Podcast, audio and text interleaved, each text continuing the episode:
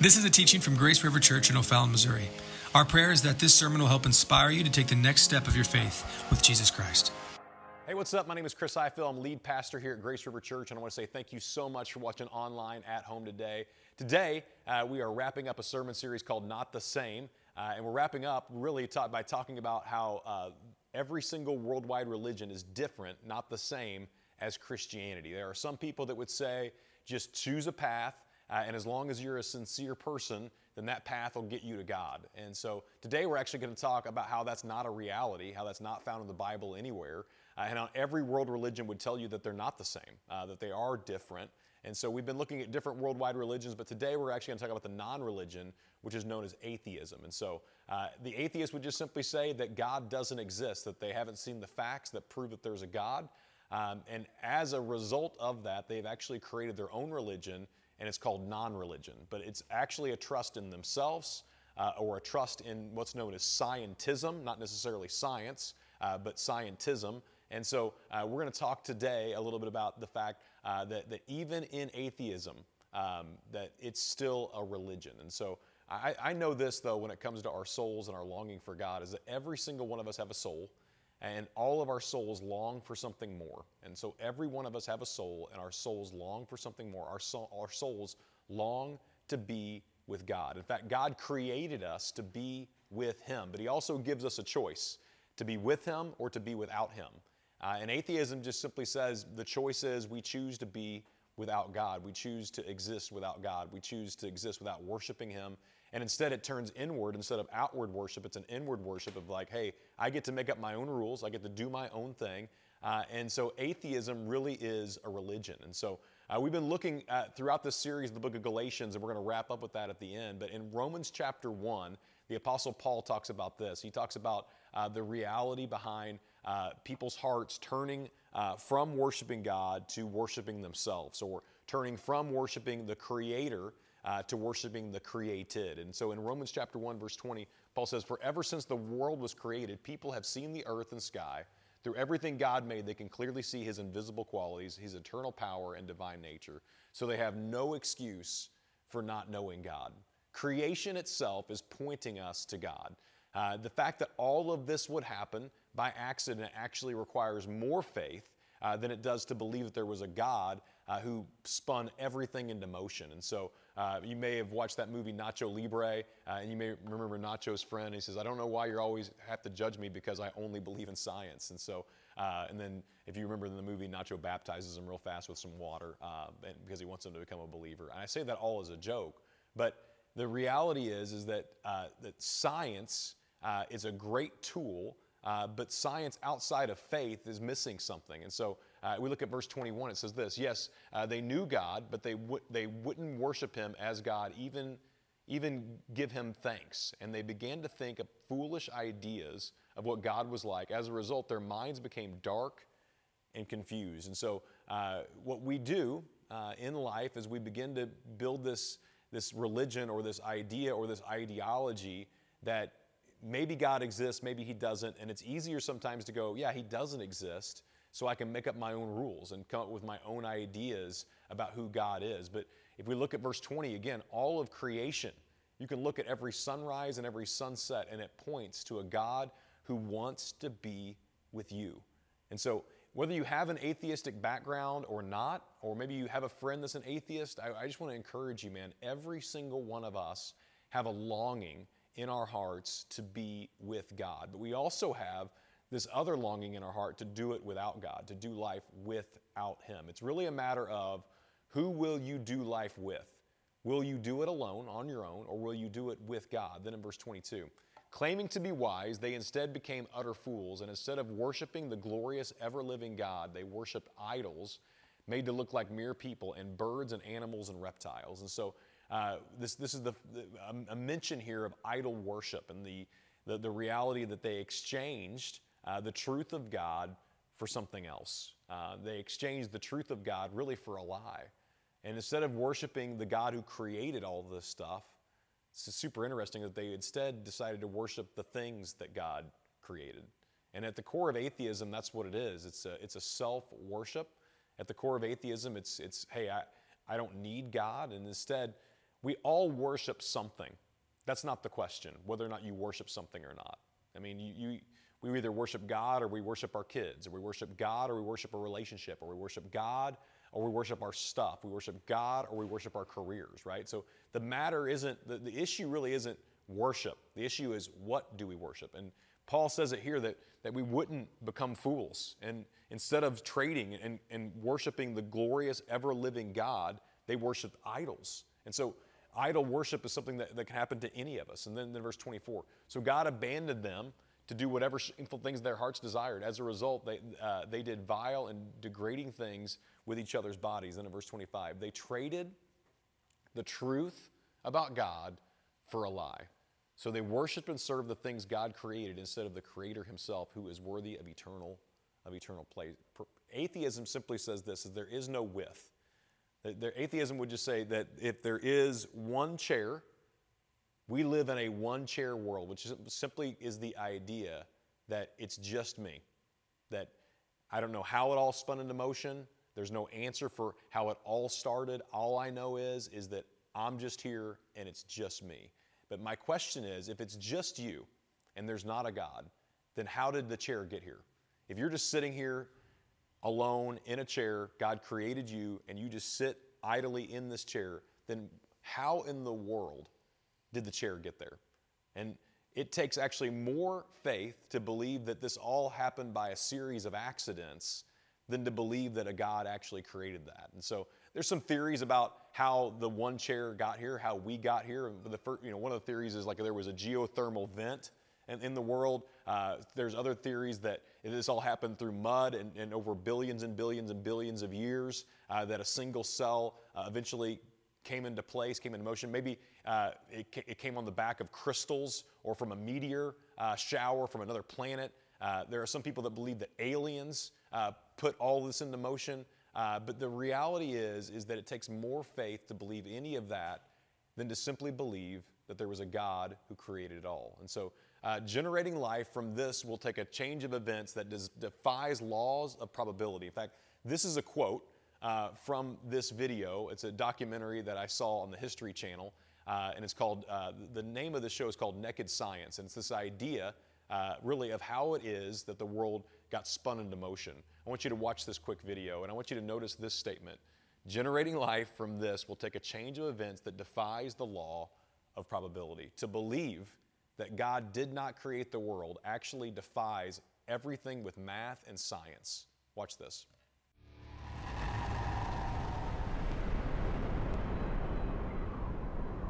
Four billion years ago, a ball of rock and dust spins in the frozen vacuum of space.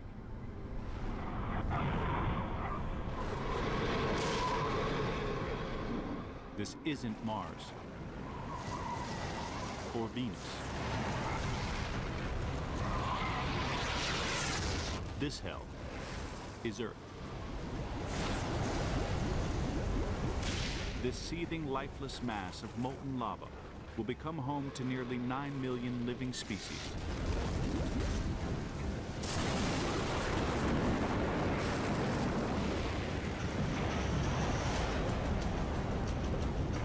But generating life from this will take a chain of events that defies the laws of probability.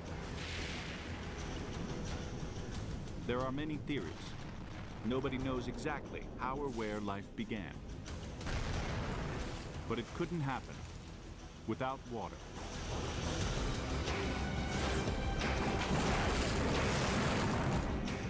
Experts believe asteroids or comets delivered it here.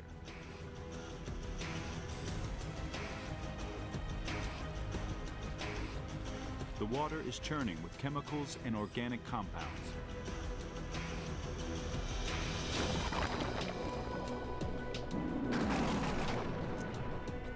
Lightning strikes the chemical soup at the right place and the right time. Billions of volts of electricity trigger a chain of improbable coincidences. The chemical's atoms join up in a precise sequence, creating a bundle of genetic material. These fragile genes don't stand a chance in this extreme environment. But luck strikes again. A blob of oily material engulfs a single chain to create the first ever cell. Now, the genes send out messages, chemical instructions. And 3.5 billion years ago, they do something extraordinary. They copy themselves and the cell to create a perfect clone. This is the very first living thing. Every human, every animal, every bug, every plant can trace its origins to this single cell. Now, you see, every single person is a person of faith somehow. To believe that requires a ton of faith. And what I'm saying is, that maybe life with God doesn't always make perfect sense, but it makes a lot more sense with God than without Him. In fact, uh, Walter Bradley said this about science. He said this, and I'm not knocking science at all, but he said, Today it takes a great deal of faith to be an honest scientist who is an atheist. And so uh, it's, a, it's, it's difficult because all of the signs, even in science, point to a creator. Uh, I sat in science classes. I, I, didn't, I didn't just go to Bible college, and so I, uh, I went to a state school for a while, Missouri State um, in Springfield, and I would sit through science classes and I would listen. And man, as I would listen to different, uh, bio, and bi- different biology classes and different chemistry classes, I would often sit there and think, man, that sounds a whole lot like creation. That sounds a whole lot like if there's a watch, there's probably a watchmaker. And I was kind of really kind of worried even walking into the science building as a Christian, thinking, man, this is going to actually make me lose my faith. And to be honest, it only strengthened my faith more and more because it helped me to understand and to realize uh, that there really is a God, that all of this can't be an accident. The probability of this being an accident uh, is, is really wild. And so um, it was uh, an experiment done in 1953. Uh, it, it's called the Miller experiment. Uh, and they, they, they were able to find a way to create amino acids. And uh, this is quite an interesting story because uh, they, they, they found that they could find a way to actually duplicate life uh, through this experiment. And what they did is they could take one Lego, they could take one Lego and go, okay, this uh, is a protein. And they were able to, to discover the protein by putting together uh, a hundred different amino acids to make this, this one protein. Um, and so, as a result of making this protein, uh, they had bonds that, that, bonded the protein together, and those bonds happened and, and, created 300 different, different proteins as a result of this. And from those proteins, uh, they, they were able to take 30,000 of those proteins and make a single cell as a result of it. And uh, that's pretty wild to think about that they were able to do that just from, uh, they, they took one Lego block and they were able to create with different amino acids the different proteins uh, to make an actual cell. And this is wild to think about, but uh, they, they were able to do this in a precise order with the right kind of bonds in the right kind of place with the right timing to create all of this. And so they were able to create a protein that they hoped was, would eventually create a cell as a result of it. And each one of those cells had its own little DNA as a result of it. And, and the probability of this being able to happen in an, un, in, a, in an uncontrolled environment like what happened in creation. I mean, they had a lab they did this in, they had the right controls, the right things to happen. The reality of this happening uh, would be like doing something like this for a second. I got a big tub of Legos here, and so as I mentioned, they were able to take these this, this tub and uh, they were able to, to create this controlled experiment where they had the everything was just right in the right place in the right time with all the different right kind of acids with the right kind of protein they were able to put it all together, and as a result of it, they were able to create, as a result of it, they were able to create one singular cell as a result. And the probability of this happening in an uncontrolled environment, uh, like the video that we just watched, the probability of all of that taking place is the same probability of mixing all of that up and coming out with a TIE fighter. That you would just magically be able to pull this out and go, oh, look at what Look at what we just created as a result of it. The probability is like that when it comes to trusting that all of this happened by accident. And so that lends us to help us understand one big thing. Could it be, friends, could it be that there's a second chair? Like, is there a way to go, okay, there happens to be a God who created all of this, who spun all of this into motion? And His desire is just that, that we would be with Him. And so maybe it's this, this, though. He's scooting His chair closer and closer and closer to us, but at times in our life, we don't really want Him.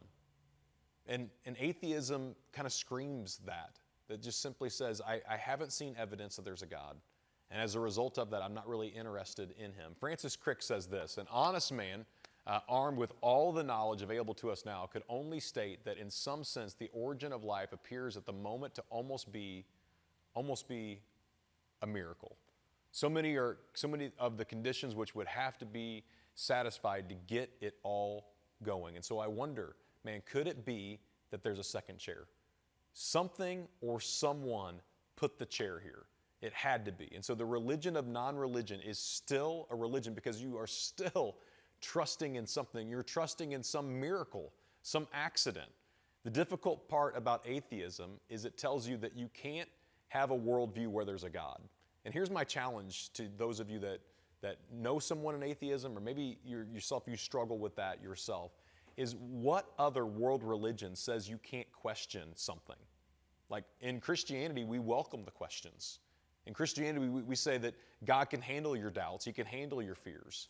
In atheism, it's you stand to reason, and the one thing, the one question that you can't ask is could it be that there is a chair here that, that brought all of this into existence? So biblical Christianity simply says this is that we were created to be with God, that God is scooting his chair closer and closer and closer to us. And so some next steps for you to think about today uh, in this teaching. The first one is this Would you just choose to be with God? Like, would you just make a decision to say, I'm going to choose to be with Him? To, to instead of scooting my chair away from Him, that I would understand that even, even though I couldn't make a way to get to God, God made a way to get to me. And so maybe that's it. Or maybe you would just do this. If you're on a journey today and you're trying to figure out who God is, would you just simply allow to, your heart and your mind to go where the facts take you, to study this creation account, to study the person of Jesus, the reality behind the Bible, the reality behind the person of Jesus, the reality behind the resurrection? Would you study all of that and simply go, go where the facts take you? And then, if you're a Christian today, would you lovingly share the grace of God? You know, it, it doesn't help to be rude or to be a jerk. And all religions are different. I think that's really important to understand. But we, we don't have to be intolerant, we don't have to be jerks about it. Uh, if you're a Christian today and you've got a friend that is, is an atheist or an agnostic, that you would simply decide that you're going to love them well, point them to the, to the Son Jesus, point them to the same God that you experienced, that you would make that decision to be that kind of person to say, man, I, I know that arguments aren't going to change anything. Debates don't change much of anything. But instead, that you would just simply decide that you're going to love your friends to Jesus. And so uh, I think we all have a next step to take. It's important that you identify what that is. And maybe that next step is that you would today just choose to be with God. That today's the day for you where you go, man, there, there had to be a God that spun all of this into motion. It takes more faith not to believe than to believe. So maybe today's the day that you just go, all right, man, I, I recognize that, that I'm not a mistake, that I didn't come from some, some, some accident that happened billions of years ago, that God intentionally created you because He wanted to be with you. And so today you may feel alone. You may feel like you don't have answers. And here's what I'm here to tell you, man. I'm not telling you that whenever you receive Christ or when you decide that, that, that, that He really is Lord, that all of your problems go away. But what I am saying is this, is life makes a whole lot more sense with Him than without Him. So let's bow our heads and close our eyes for a moment. And maybe, maybe today you recognize that, that there is a second chair, that you're not here alone, and that God is pursuing you. If that's you today and you've never made Jesus the Savior of your life, you can do that right now. And you can do that by praying a prayer like this God, thank you for sending your only son to come and die in my place. God, I, I thank you that I'm not a mistake. And God, that you even would want to be with me blows my mind. And God, today I believe that you sent your only son for all my mistakes, for all my hurts, for all my habits, and for all my hang ups. And God, today I confess with my heart and with my life Him and only Him to be my Savior. God, today I say I love you and I want to be with you. Thank you for saving me and making me a Christian. It's in Jesus' name we pray all this. Amen. Thanks again for listening. We would love to see you at one of our in-person services that meet on Sunday at 8:30, 9:45, and 11 a.m.